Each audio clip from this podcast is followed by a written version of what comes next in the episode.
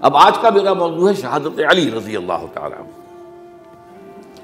اصل میں حضرت علی رضی اللہ تعالیٰ عنہ کی شہادت بھی اسی الفتنت القبرا کا تسلسل ہے۔ وہ جو عبداللہ ابن سبا کا پیدا کردہ فاظیم ترین فتنہ تھا۔ اسی کا ایک نتیجہ حضرت علی کی شہادت بھی ہے، لیکن وہ بات ذرا تفصیل سے سمجھنی ہوگی۔ اور اس کے لیے میں ممنون احسان ہوں، حال ہی میں ایک کتاب چھپی ہے۔ ڈاکٹر سید رضوان علی ندوی، وہ محقق ہیں تاریخ کے، انہوں نے بڑی تاریخی تحقیق کے بعد جو باتیں بیان کی ہیں، وہ میں آپ کے سامنے رکھ رہا ہوں۔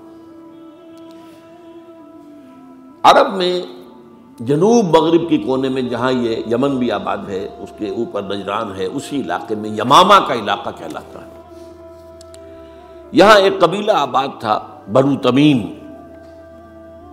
یہ جو لوگ تھے، بڑے کرخت مزاج، جنگجو، اکھڑ، زدی، اور جس بات کو ایک دفعہ مان لے اس پر اڑ جانے والے اور مر مٹنے والے۔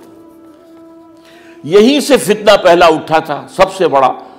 جو نئے نبو جھوٹے نبی کھڑے ہوئے تھے، ان میں سب سے بڑا تو مسلمہ کذاب تھا، یہی تو علاقہ تھا۔ اور اس کے خلاف اس فتنے کی سرکوبی میں کتنے صحابہ؟ بارہ سو صحابہ ایک جنگ کے اندر شہید ہوئے، جن میں پانچ سو جو ہیں وہ حفاظ تھے، رضی اللہ تعالیٰ تو یہ لوگ جو یہ تھے بڑے زوردار تھے اس قبیلے کے بارے میں حضرت عمر رضی اللہ تعالیٰ نے ایک بڑی عجیب حکمت عملی اختیار کی۔ ان کو وہاں سے اکھاڑ کر اور ایران کی سرحدوں پر آباد کر دیا۔ اب جہاں پر جہاد ہو رہا تھا تاکہ ان کے اندر جو یہ جنگجوئی ہے، یہ اب اس مقصد کے لیے استعمال ہو۔ اب وہ دارالاسلام کی توسیع کے مقصد کے لیے استعمال ہو، اور وہ ہوئی۔ حضرت عمر نے دو چھاونیاں بنائی تھی رضی اللہ تعالیٰ کوفہ اور بسرا کیونکہ ظاہر بات ہے کہ اب جو اسلام کا دائرہ پھیل رہا تھا اور اسلامی حکومت پھیل رہی تھی، اور زیادہ تر جو ہے مشرق کی طرف پھیل رہی تھی، ایران اور خوراسان وغیرہ کی طرف۔ تو اب مدینے سے اس کا کنٹرول اتنا آسان نہیں تھا، فاصلہ تھا۔ تو چھاونیاں بنائیں تاکہ یہ اس سرحد کے اوپر یہ موجودہ مرکز رہے یا فوجیں موجود رہیں۔ کہیں کوئی بغاوت ہو تو اس کو کچلنے کے لیے وہ قوت فوری طور پر دستیاب ہو سکے۔ یہ لوگ ہیں کہ جو عبداللہ ابن سبا کی فتنے سے سب سے زیادہ متاثر ہوں۔ ان کی مزاج میں وہ کجی تو تھی نا۔ حضرت عمر بھی ان کا جو ایک مضبوط کنٹرول تھا، انہیں دبائے رکھا ہے اور ان کا رخ جو ہے ایک دوسری طرف موڑ کر اس سے اسلام کو فائدہ پہنچایا۔ لیکن اس کے بعد جب فتنہ جو آیا، یہ عبداللہ ابن صبا تو سب سے بڑھ کر یہی لوگ اس کے ماننے والے۔ اور انہی میں سے وہ لوگ تھے جنہوں نے جانیں بھی دے دی ہیں، جنہیں حضرت علی نے زندہ جلایا ہے۔ اس لیے کہ وہ کہتے تھے کہ علی خدا ہے۔ اے علی تم خدا ہو، تم ہمیں آگ میں جلا رہے ہو۔ یہ تو تم ہمارا امتحان لے رہے ہو۔ وَلَنَبْلُوَنَّكُمْ بِشَيْءٍ مِّنَ الْخَوْفِ وَالْجُوعِ وَنَقْصٍ مِّنَ الْأَمْوَالِ وَالْأَنفُسِ وَالثَّمَرَاتِ۔ اب وہ اس آیت کو اپنے اوپر منتبق کر رہے ہیں۔ تو یہ جو کرخت لوگ تھے، انہوں نے در حقیقت جو ہے، عبداللہ ابن سبا کے کردار میں سب سے بڑا رول پلے کیا اور انہی کے ہاتھ میں حضرت عثمان شہید ہوئے رضی اللہ تعالی اور اس کے بعد انہوں نے حضرت علی رضی اللہ تعالیٰ عنہ کو اپنے گھیرے میں لے لیا۔ کیونکہ انہی کی کثیر تعداد موجود تھی مدینے میں جب حضرت عثمان شہید ہوئے۔ اس کے بعد اب ظاہر بات ہے کہ کوئی نہ کوئی تو خلیفہ ہونا چاہیے تھا۔ حضرت طلحہ سے کہا گیا، انہوں نے معذرت کر لی۔ حضرت زبیر سے کہا گیا، انہوں نے معذرت کر لی۔ اب ظاہر بات ہے کہ حضرت علی آخر امت کو چھوڑا تو نہیں جا سکتا تھا بغیر امام کے۔ انہوں نے قبول کر لی اگرچہ حضرت حسن روکتے رہے کہ ابا جان، یہ ان لوگوں کی بیعت جو ہے آپ قبول نہ کیجیے۔ حضرت حسن تو ان میں سے ہے جو حضرت عثمان کے دروازے پر کھڑے تھے۔ پہرے دار کی حیثیت سے حسن اور حسین رضی اللہ تعالیٰ عنہ انہیں تو معلوم تھا فتنہ بجو کون لوگ اس کے بعد حضرت علی رضی اللہ تعالیٰ عنہ نے اسی حکمت سے، جس حکمت کے تحت حضرت عمر نے یہ چھاونیاں آباد کی تھی دار الخلافہ بھی مدینے سے کوفہ منتقل کر دیا تاکہ پورے عالم اسلام کو کنٹرول کیا جا سکے اس مرکز کے سامنے۔ اس کا نتیجہ یہ نکلا کہ اب گویا کہ حضرت علی کے گرد ان لوگوں کا گھیراؤ مکمل، کوفے میں یہی تو آباد تھے، کوفی یہی تو تھے۔ حضرت عمر نے انہیں لا کے یہاں آباد کیا تھا۔ جب حضرت علی نے کوفے کو اپنا دارالخلافہ قرار دیا تو گویا کہ ان کا پھر عمل دخل بہت بڑھ گیا۔ ایک طریقے سے یوں کہا جا سکتا ہے کہ انہوں نے اب حضرت علی رضی اللہ تعالیٰ عنہ کو اپنے محاصرے میں لے لیا۔ چنانچہ جنگ جمل کے موقع پر یہ ہوا ہے کہ صلح ہو گئی تھی۔ حضرت عائشہ رضی اللہ تعالیٰ عنہ کے جو نمائندے تھے اور ادھر سے حضرت علی صلح ہو گئی تھی، طے ہو گیا تھا کہ ہاں قاتلین عثمان کو جو ہے اس کو سزا دی جائے گی، قصاص لیا جائے گا حضرت عثمان کی قتل کا۔ لیکن ان لوگوں نے دس ہزار آدمی کھڑے ہو گئے کوفے کے اندر۔ ہم سب قاتل ہیں عثمان کے۔ لوگ کے ساتھ ان سے اگر لے سکتے ہو۔ جس کے نتیجے میں اور انہوں نے جنگ شروع کر دی۔ اور جب جنگ شروع ہو جائے تو پھر اس کے بعد تو کوئی نہیں دیکھ سکتا کیوں شروع ہوئی، کیسے شروع ہوئی، کس نے شروع کی۔ اب تو یا مارو یا مرو، دو ہی باتیں ہوتی دس ہزار مسلمان ایک رات میں شہید ہوئے جنگ جمل میں۔ اب اس کے بعد حضرت علی رضی اللہ تعالیٰ عنہ کی خلافت جو ہے، حضرت امیر معاویہ نے ماننے سے انکار کر دیا۔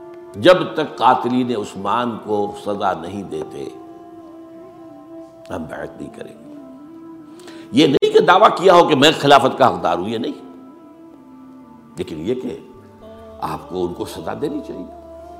اب یہ تھا وہ مخبصہ جس میں حضرت علی رضی اللہ تعالیٰ عنہ، وہ فرماتے تھے میرا ساتھ دو، تو میں ان قاتلین عثمان سے سزا جو ہے ان کو سزا دے سکوں ادھر انہیں پتا تھا کہ میں سرنڈر کرتا ہوں تو مجھے علی تک تو پہنچنے کوئی نہیں دے گا، راستے میں ختم کر دیں گے۔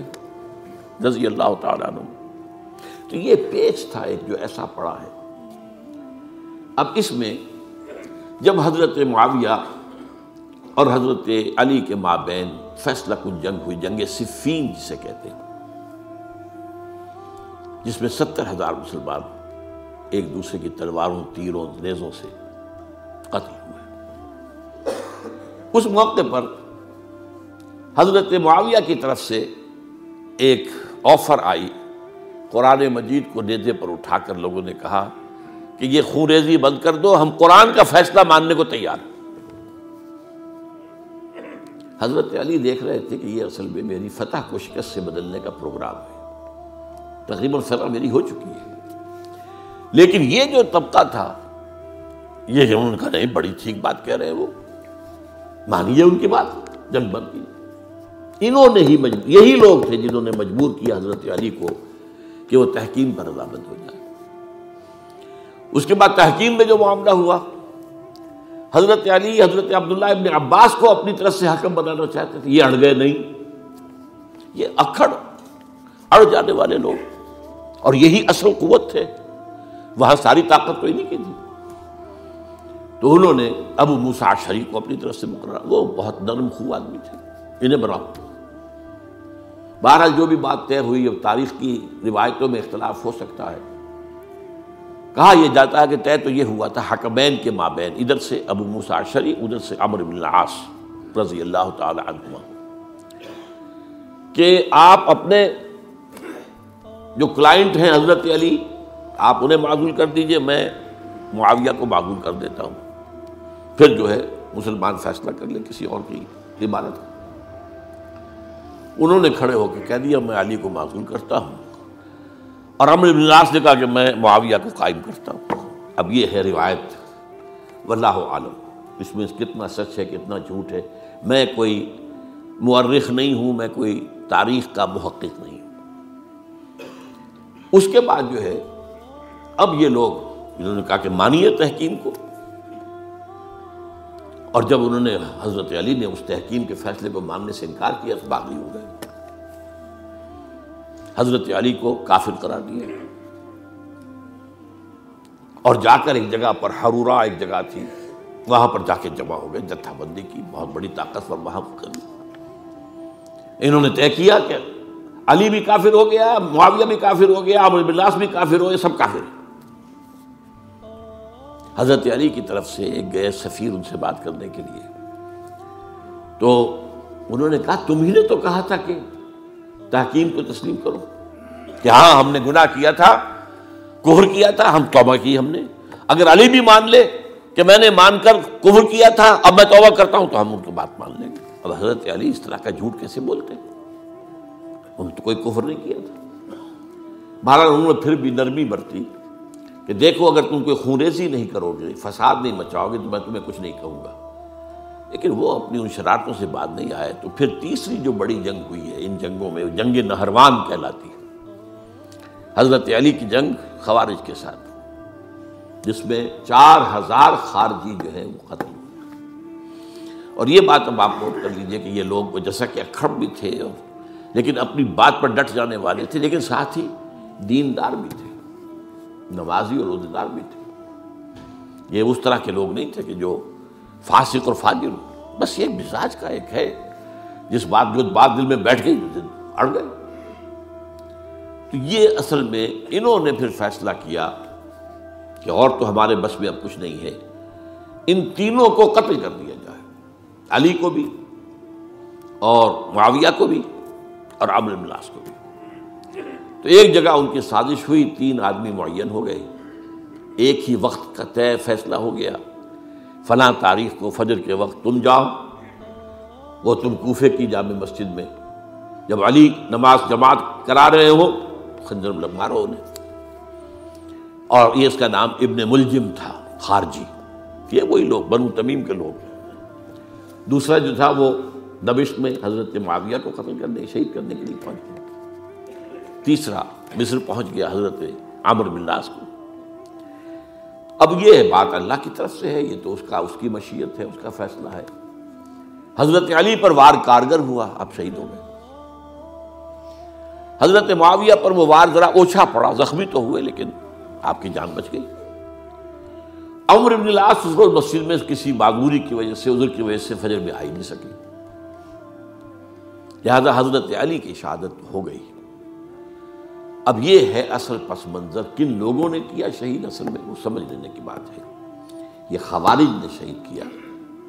لیکن خوارج کا فتنہ، سبائی فتنے ہی کا آف شوٹ ہے۔ اسی کی، اسی کے ذیل میں ہے، اسی کی ایک شاخ ہے۔ اسی کا ایک نتیجہ ہے۔ یہ خوارج جو ہے، بعد میں بھی ان کی مسلسل جو ہے وہ جنگیں رہی ہیں۔ بہرحال اس صورتحال کو یہ سمجھ لیجیے کہ یہ خلفائے ثلاثہ رضی اللہ تعالیٰ عنہ۔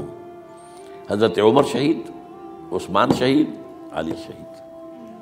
عجیب بات ہے کہ تینوں کا نام عین سے شروع ہوتا ہے۔ عمر عین سے، عثمان عین سے، علی عین سے۔